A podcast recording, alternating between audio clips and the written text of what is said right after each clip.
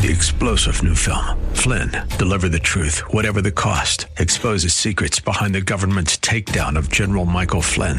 Flynn knew what the intel world had been up to. He ordered the first audit of the use of contractors. This set off alarm bells. He told the truth. He was the most dangerous person for Donald Trump to hire. They had to get rid of Flynn. Flynn, deliver the truth, whatever the cost. Available now. Watch it today. Go to salemnow.com. Salemnow.com. Well, here we are back to 2023, back in the saddle, getting my headings there. Oh, there we are. Now I can hear. Matt Dunn at your service, 4 to 7 p.m. Glad your ears are near a device, near a radio, in your vehicle, wherever you happen to be. And it was one of those years where Christmas happened to be Sunday, so we weren't in on Christmas. New Year's Day happened to be on Sunday, so we weren't in on Sunday. So we had to wait all the way till January 8th here, 2023, to get this year started properly. Your thoughts invited. Would love to visit with as many folks as possible this evening. 303 696 1971. Your text messages are invited as well. Many of you know the text to studio line, and I don't have that off the top of my head, but uh, feel free to be checking in with us and adding adding content, adding glory to the program. We get to read through all of those. And of course, everyone's talking about, obsessing about dealing with the new Speaker of the House, Kevin McCarthy, finally got through. They had to have 15 votes. That's a lot of votes. And uh, don't know if that's some kind of a record or not, but finally got in there Speaker Kevin McCarthy, Republican. And one of the questions I'm kind of interested in throwing out and to see what maybe Backbone Country has to say about it. Are you excited about Speaker Kevin McCarthy? What is your level of excitement? What is your level of optimism? Do you think this is a uh, things will change kind of scenario? Things are going to be different in the future? Do you think this is positive on the whole? Certainly better than Pelosi. You'd have to say that, right? That change is good. Will the changes be real and enduring and lasting? Will they be cosmetic in nature? Or is Kevin McCarthy going to be the guy who um, who really can get something done? And he's always been a little hard to read on my end. I've always liked him a little bit more than Mitch McConnell, who I really have very little to say positive about Mitch McConnell. McCarthy, he seems to be a little here, he seems to be a little there. He seems to say this thing the right way and then maybe do this thing kind of quietly the wrong way, in my opinion. But I'm curious what people might be thinking of Speaker McCarthy.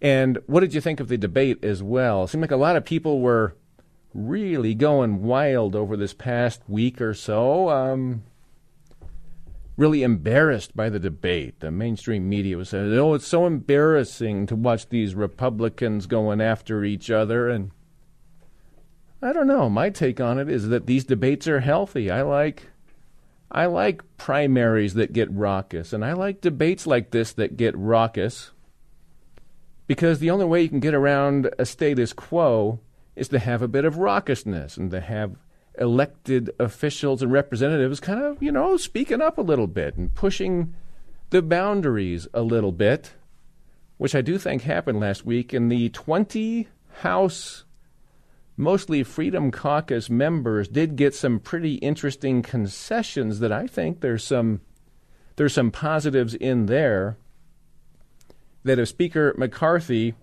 you know, when once you know he gets the gavel, he will have to uh, abide by a few things that the 20 members of the House Freedom Caucus thought were important. And I will detail some of those, like balanced budgets and a secure border, and a new church committee. And now that attracts my attention. A new church committee. Many listeners will know what the 1975, 1970s era church committee was and why it was put into place. It was a committee that was brought in to investigate abuses of the intelligence agencies, mostly the CIA and the FBI at that time. And we're going to have another one. They might not call it a church committee, they might call it something else. And looks like some good people will be at least involved in that committee. And so I thought I would take a little time because I do think the abuses of our bureaucrats, of our intelligence agencies, is perhaps the number one biggest problem right now in the American Republic. It is hard to even use the word republic to describe this country so long as we have such out of control agencies and unelected bureaucrats rigging the system in so many ways. So I thought I would explore that. And uh, Massie, uh, what's his name? Uh, Tom Massie is going to be on there. He had a few interesting things to say about his plans for the church committee. Sundance, the conservative treehouse, been writing about this a little bit. Lee Smith has a really remarkable article about the FBI penetration of Twitter in recent years. And as a way of explicating this conundrum we are in as a country. I might review that a little bit as well. Along with the concept of compartmentalization, I've had some brainstorms about what compartmentalization is and how that how that operates within these agencies and how that affects the republic as well. And that will need more explaining to make sense of what I'm trying to indicate there. Two days after the anniversary of January 6th, would it be what the, the second anniversary of January 6th? Still don't know much about Ray Epps. Still don't know much about the pipe bomber. Might look into that a little bit. The orchestrated, in my view, setup of January 6th. Ray Epps is out there saying he orchestrated orchestrated the January 6th protest. He was in the front and he got people in the Capitol and Still, somehow, Ray Epps, we've never really seen the release of his interview with Congress. We've never gotten anywhere on that. We've never gotten anywhere with the pipe bomber. Tucker Carlson has been all over that one. I wanted to look into that a little bit this evening as we're January 8th is where we sit right now. Do you know that The View is the number one most influential political show in America, The View? Oh, does that make you hang your head a little bit? Does that make you hang your head? Oh, man, if that's what we're dealing with, I mean, if places like Backbone Radio were the number one most influential political places you could go listen in America, it'd be a little different world. You mean uh, the people of the View? Do they ever they ever heard of a church commission? They ever heard of that? no, but there's got to be a place to go deeper and to get to the point and to lay things out. Adam Kinzinger, no longer in Congress, has gone to CNN. Yep. How predictable was that one? Adam Kinzinger. Yeah, that that fellow shows up at CNN after a disgraceful career in Congress, a very dis, dishonest, dishonorable individual, in my opinion. John Bolton, going to run for president, another one of these security state guys wants to get in there, run for president. Of course, nobody cares. But it also brings up that point that you have these national security state people, these agency people who are always always wanting to get in there and he, he says he wants to try to try to stop Donald Trump from from winning another election. And by the way, I saw this that the mail-in ballots uh, part that's part of that Lee Smith article that if you were on Twitter and you were casting aspersions or skepticism about the trustworthiness of mail in ballots in America, in some states that have them, like mm, Colorado, shall we say, that you got censored. You got censored. You got blocked on Twitter for advocating uh, skepticism about mail in ballots. Now, why? Why would that be? why would that be that the FBI would want to censor people who are skeptical of mail in ballots on Twitter? Why would that be? It's just, you know, throwing out a question mark there. Meanwhile, by the way, General Flynn, Mike Flynn, is back on Twitter. Yeah, got censored, got banned. permanently banned. But then, yeah, Elon Musk is making some really positive changes at Twitter and got a long ways to go there, folks. He's up against, yes, the deep state. But we've got a lot to talk about, folks. What do you think of Kevin McCarthy? Optimistic? Is that good? How'd you like that debate? Be right back. Times like these, good time to be hanging around Backbone Radio. Glad you're on board. 303 696 1971. I'll be heading off to the phone lines forthwith here. And we've got a little feedback about uh, trusting McCarthy. Uh, one text to studio. I really don't trust McCarthy, but I do trust MTG and I do trust DJT. They both have not wavered on Kevin this go around.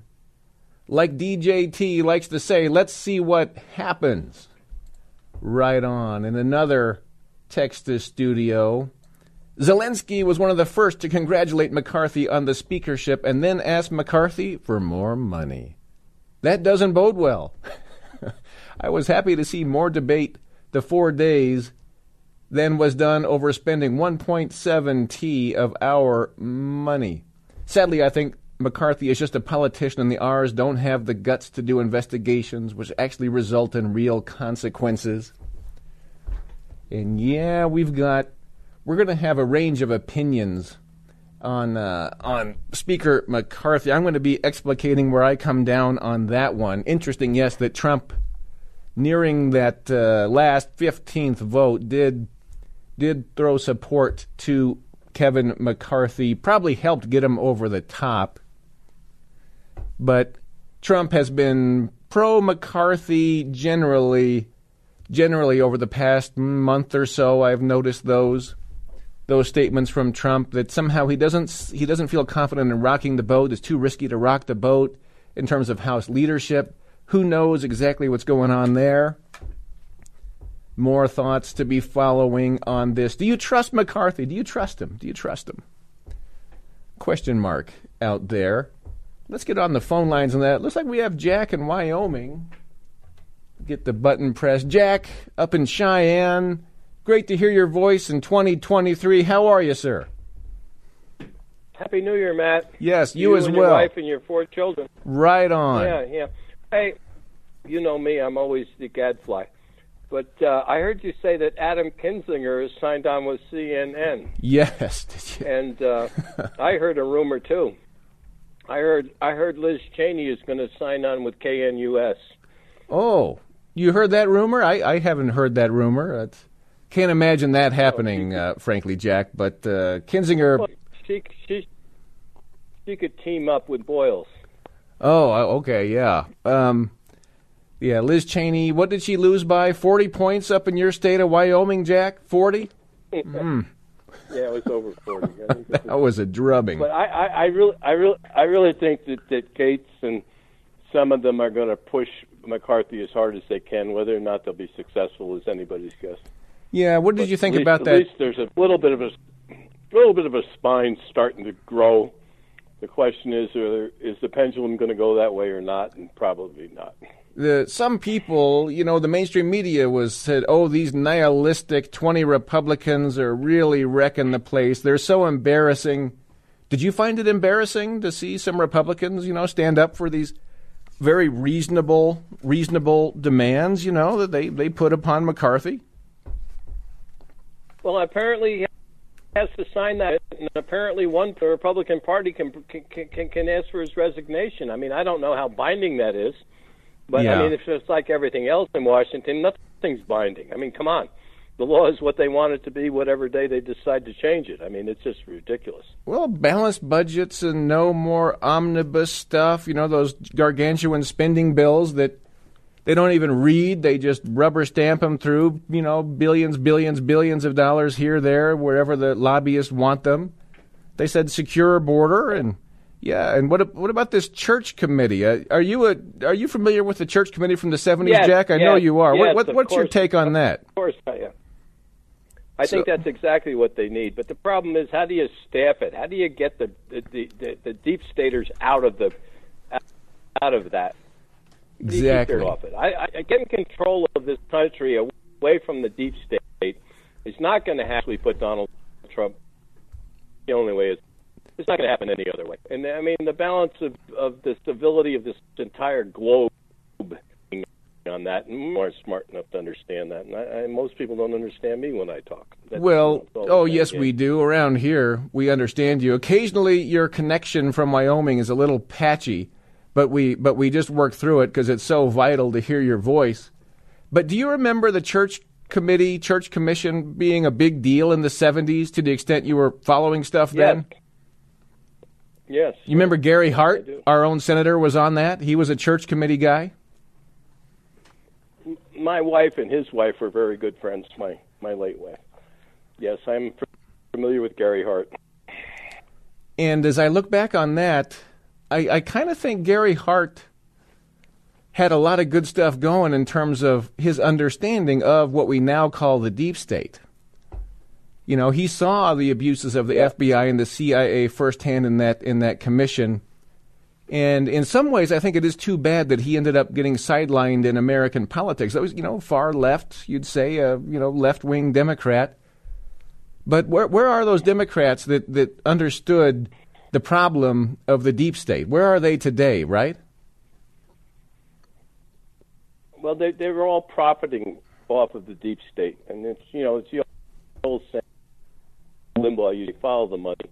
Follow the money. Much, that's the answer to all of it. Yeah, yeah, that's the answer to every bit of it. Yep, good point. And so I'm I'm going to dig into that church church commission in more detail, maybe an hour two. Well, it's it's it's it's it's to have an impartial panel to out the corruption in government, and I don't know that they can be successful with it. But you know, if you get a guy like Matt Gaetz and a few of the others, you know, if you get them in there, and you know, they're they're not bashful, they're not shy, you know, they're not shrinking violets so I mean that may help. It it may help. I think and you're, Boebert, you're Boebert yeah Boebert. Too.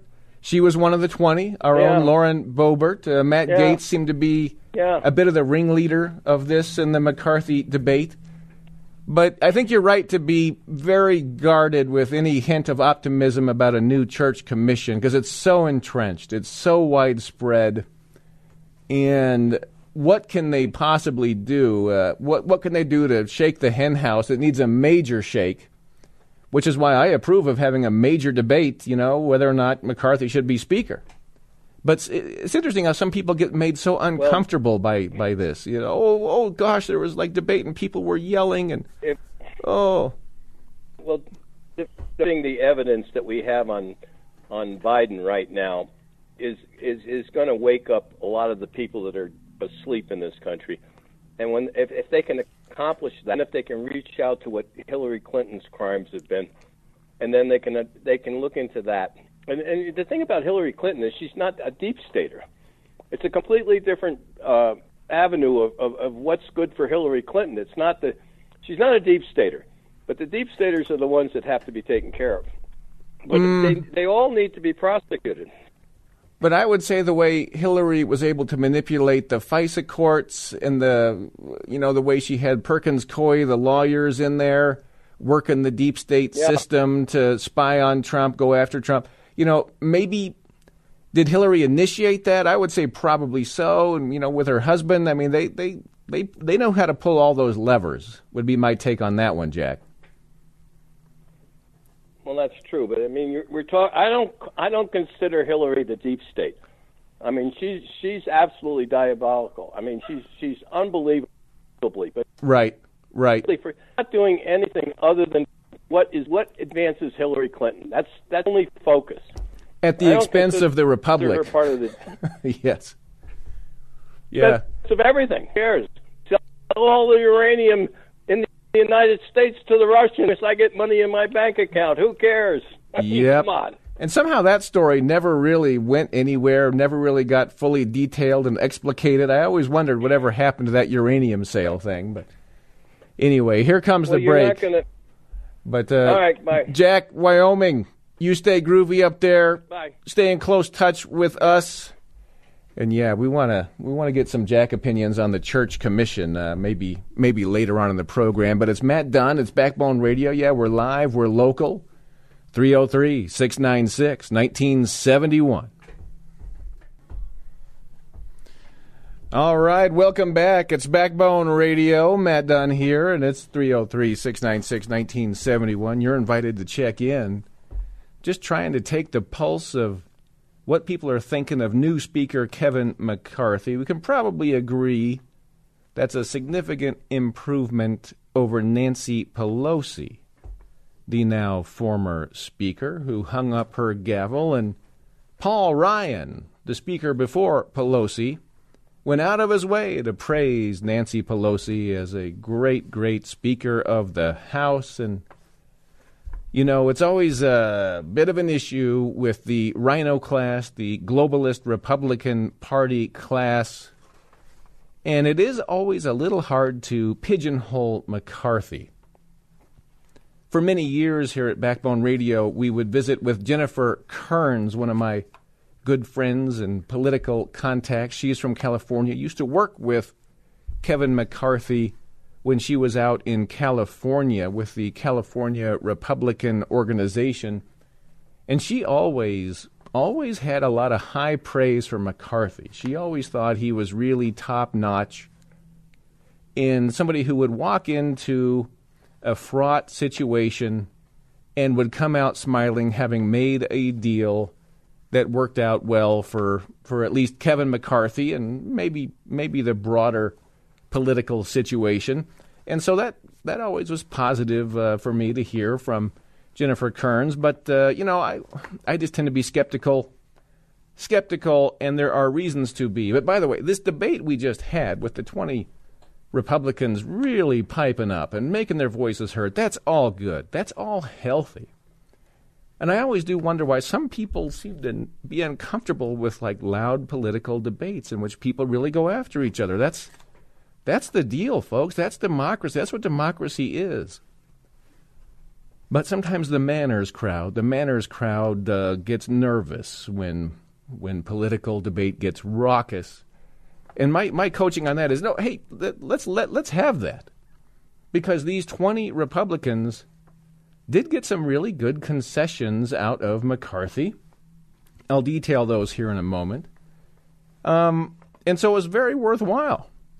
Now, Roger Kimball, who edits the New Criterion, he's a wonderful, wonderful commentator, perhaps the most literary and literate conservative commentator on the scene. Hope you're following Kimball. He always is bringing in quotes from, you know, Horace Walpole and you know different literary figures from over the centuries. He's got them all on the you know the back of his head that he can just just bring into his columns in the most perfectly worked in manner. But his essay on McCarthy, he calls it the new McCarthyism appears in the American greatness, came out yesterday. And he says, well, when it comes down to it, I don't get the distinct feeling that a lot is going to change with McCarthy as Speaker. And he does say that McCarthy has generally been unreliable as an ally to the right. And he talks about, you know, he's from California. He likes to spend money. He shoveled billions, billions of dollars to Ukraine. Seemed to be quite gung ho about spending all that money for Ukraine. He's done very little to secure our southern border doesn't seem to have a passion for the secure border, which kind of puts him in the squish category. Does it not? He um, seemed to be in favor of granting amnesty to illegal immigrants. He was happy to fund the January 6th kangaroo court, supported mandatory vaccines for the military.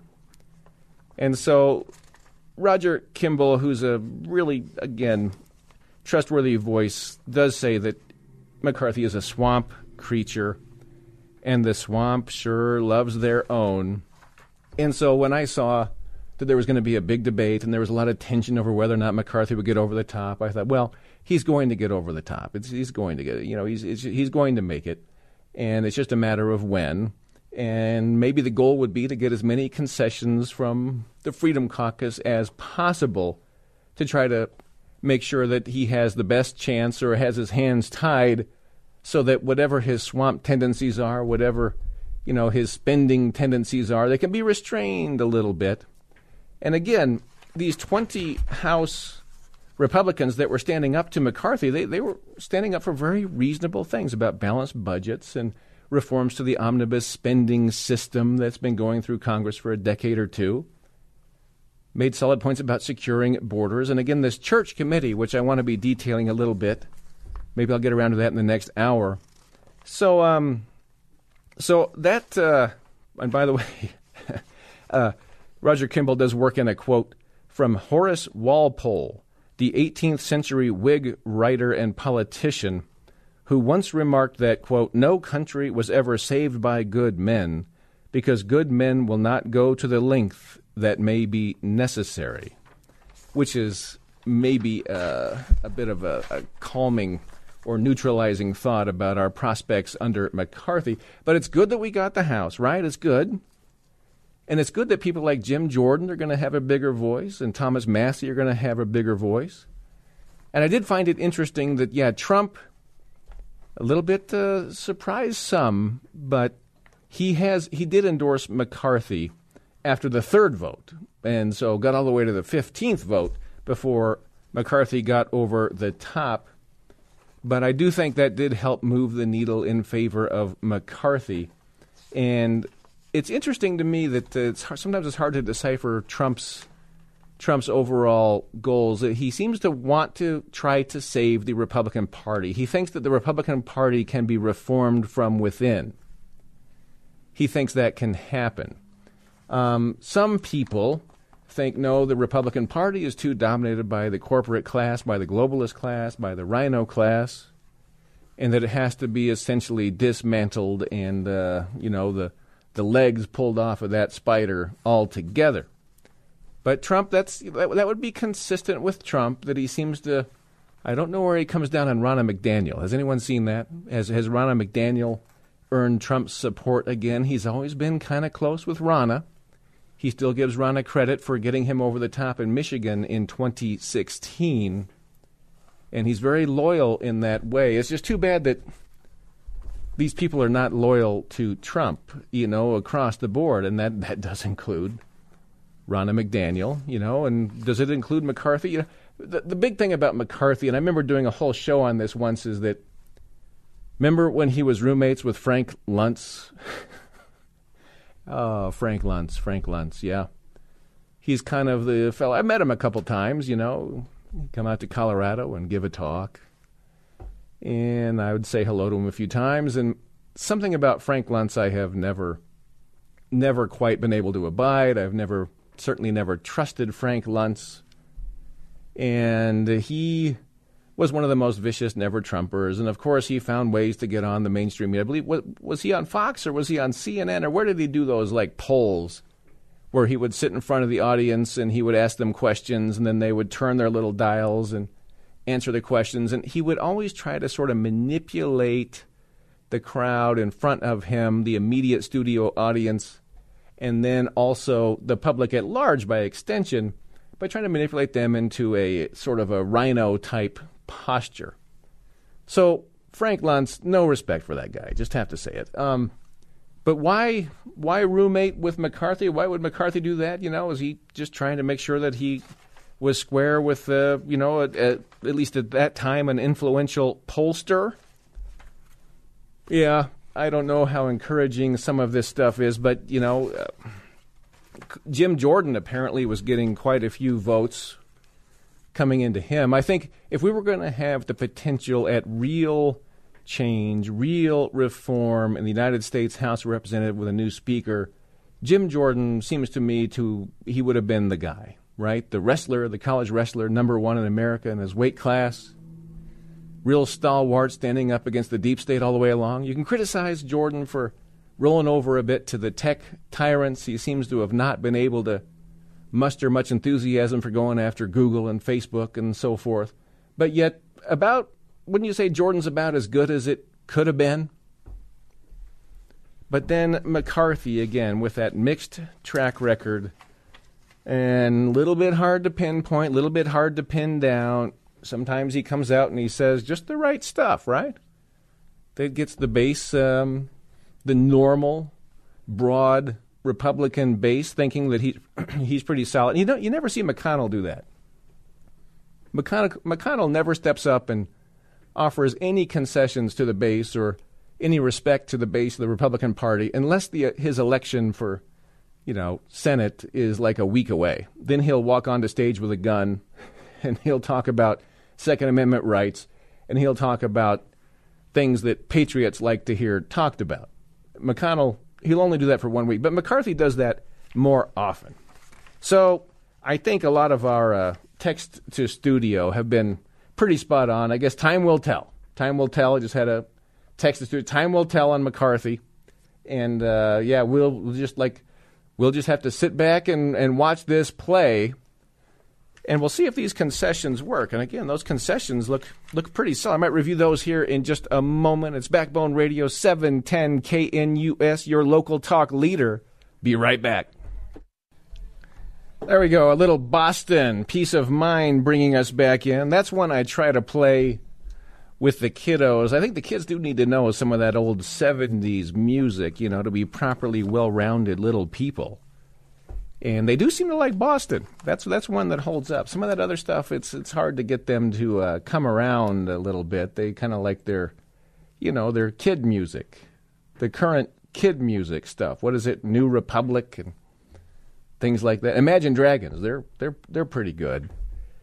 At any rate, the what what are the concessions that these twenty conservative stalwarts helped weasel out, or I wouldn't say weasel out, but helped chisel out of the Republican Party leadership. And I thought I would just Ross Russ Vought, V O U G H T, is the president of Citizens for Renewing America, which seems like a pretty solid organization. We do need some renewing in this country. But he has a statement, and I think this is a good summary of what concessions were chiseled out by a nice solid four or five day debate that required 15 votes to get McCarthy in there. By the way, I had a text to studio about, um, yeah, um, describing these 20 brave souls with a spine to stand up and at least negotiate some concessions, but um, they didn't make it more than a week. Apparently, back in 1923, there was some a two month long debate about the speaker. So at least we got about a week. But apparently, there's been times when there's been longer, and I have not researched the history of this kind of thing, but this probably was one of the longer ones. It certainly wasn't a rubber stamp. And that is important given McCarthy's somewhat unreliable track record, right? At any rate, Russ Vought, president of Citizens for Renewing America, says this after the entire political establishment, including all manner of legacy conservative pundits, said it was wrong or impossible.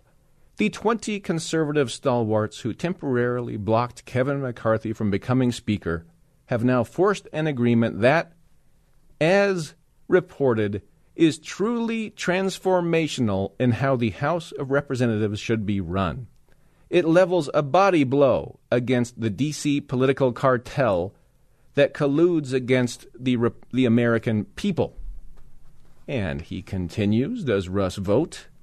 Namely, it gives House conservatives the procedural power through the all important Rules Committee to control the consideration of all major bills and amendments, independence from leadership not seen in nearly 60 years. It creates a modern day church style committee with full authority and resources to hold the weaponized national security state accountable.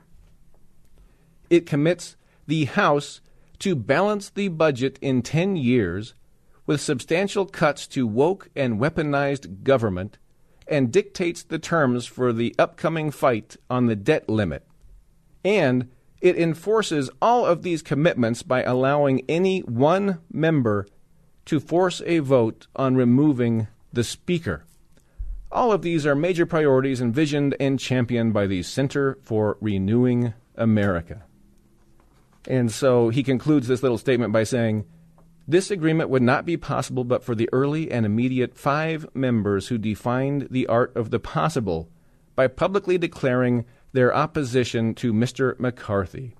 and now this agreement must be the foundation moving forward in the House of Representatives for all future speakers. And so that language there is pretty strong. You know, he talks about truly transformational scenario here that these 20 stalwarts brought about. Talks about a body blow against the DC political cartel. And to me, that, that might be a little bit uh, stronger language than I would be comfortable with using just at the present moment with McCarthy. But, but at least there is something there. At least there is something. And I keep getting text to the studio. um, this is uh, yeah about that uh, 1923 scenario where it took two months to get the speaker elected. They went 133 rounds back in 1923, and this texter says now those were some fighters. So we went 15 rounds in in uh, 2023, but back in 1923, what would that be exactly 100 years ago? Yeah, 100 years ago. Right on. Those were some fighters. Yeah, can you imagine what our media would have done to Matt Gaetz and Lauren Boebert and what the, you know, the political cartel would have been trying to do to those people? And again, you know, when I kept hearing people talking about it and, you know, friends would check in with me and so forth and there seems to be a lot of people just kind of distraught. Oh no, it's like this debate is going on, and like oh, was it some guy named Mike Rogers was threatening Matt Gaetz? Did you see that video? Like threatening and shoving and pushing and uh, yeah, that's uh, obviously across the line, but of course that would be spun against Matt Gaetz for G A E T Z who is a pretty, at least outspoken conservative out of Florida and has been for many years, and he's been targeted by the deep state. You're darn right about that. Turns out that was all groundless and sort of was quietly waved away after they used it against him during some key moments when the debates were getting intense on other issues. So, uh, but think about this. The media, you know, and the RINOs, they say, oh, you know, these, these 20 conservatives, they're really wrecking the place. They're really causing all these problems and all these hassles. But where's the media when someone like a RINO Lisa Murkowski ends up undermining the Republican position on various issues uh, by going voting with the Democrats? You know what I mean? Where is that kind of outrage? You see, you don't see that. You know, you get the outrage gets directed at people like Matt Gaetz or Lauren Boebert or some of their cohorts, some of their uh, what a texter to studio called 20 Brave Souls to stand up and fight for these potentially transformational concessions from the GOP leadership. You know, the, the outrage gets directed at these people who are coming from the outside, the outside of the political establishment, the outside of the Beltway interest, the outside of the ruling class, right? But somehow, if a you know, if a Lisa Murkowski undermines the Republican platform on everything she can possibly think of by waiting to the last minute to vote against the Republican position and vote with the Democrats, you know what I mean? Where where is the outrage there?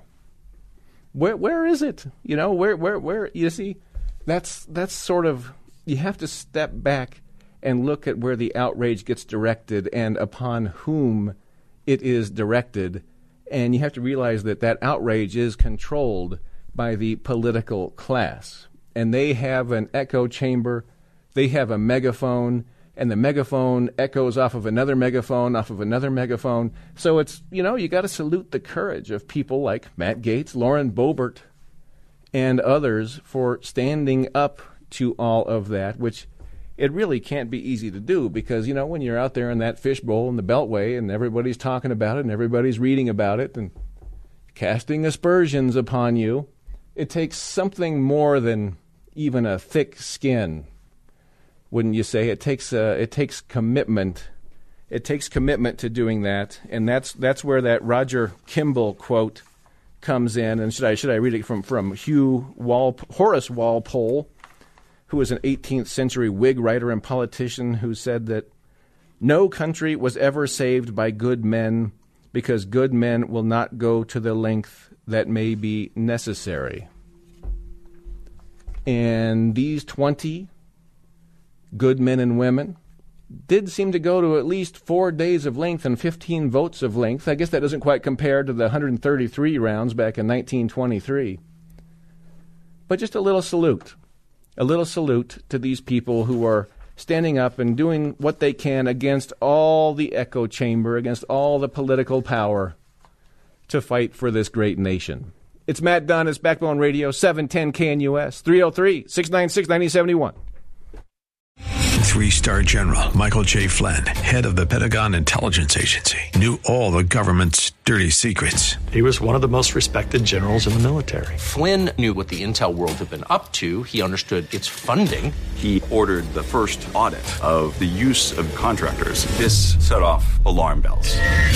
The explosive new documentary, Flynn, Deliver the Truth, Whatever the Cost, and covers the facts behind this scandal. Flynn told the truth. He was the most dangerous person for Donald Trump to hire. I find out the worst enemy that I'm going to face in my life is right here in America. They took my assessment and they wanted me to change it. And I was like, I'm not changing it. They had to get rid of Flynn with in depth interviews, archival footage, and never before seen personal records of the man behind the headlines. I just felt like I was drowning. Flynn, deliver the truth, whatever the cost. Available now. Watch it today. Go to salemnow.com. Salemnow.com.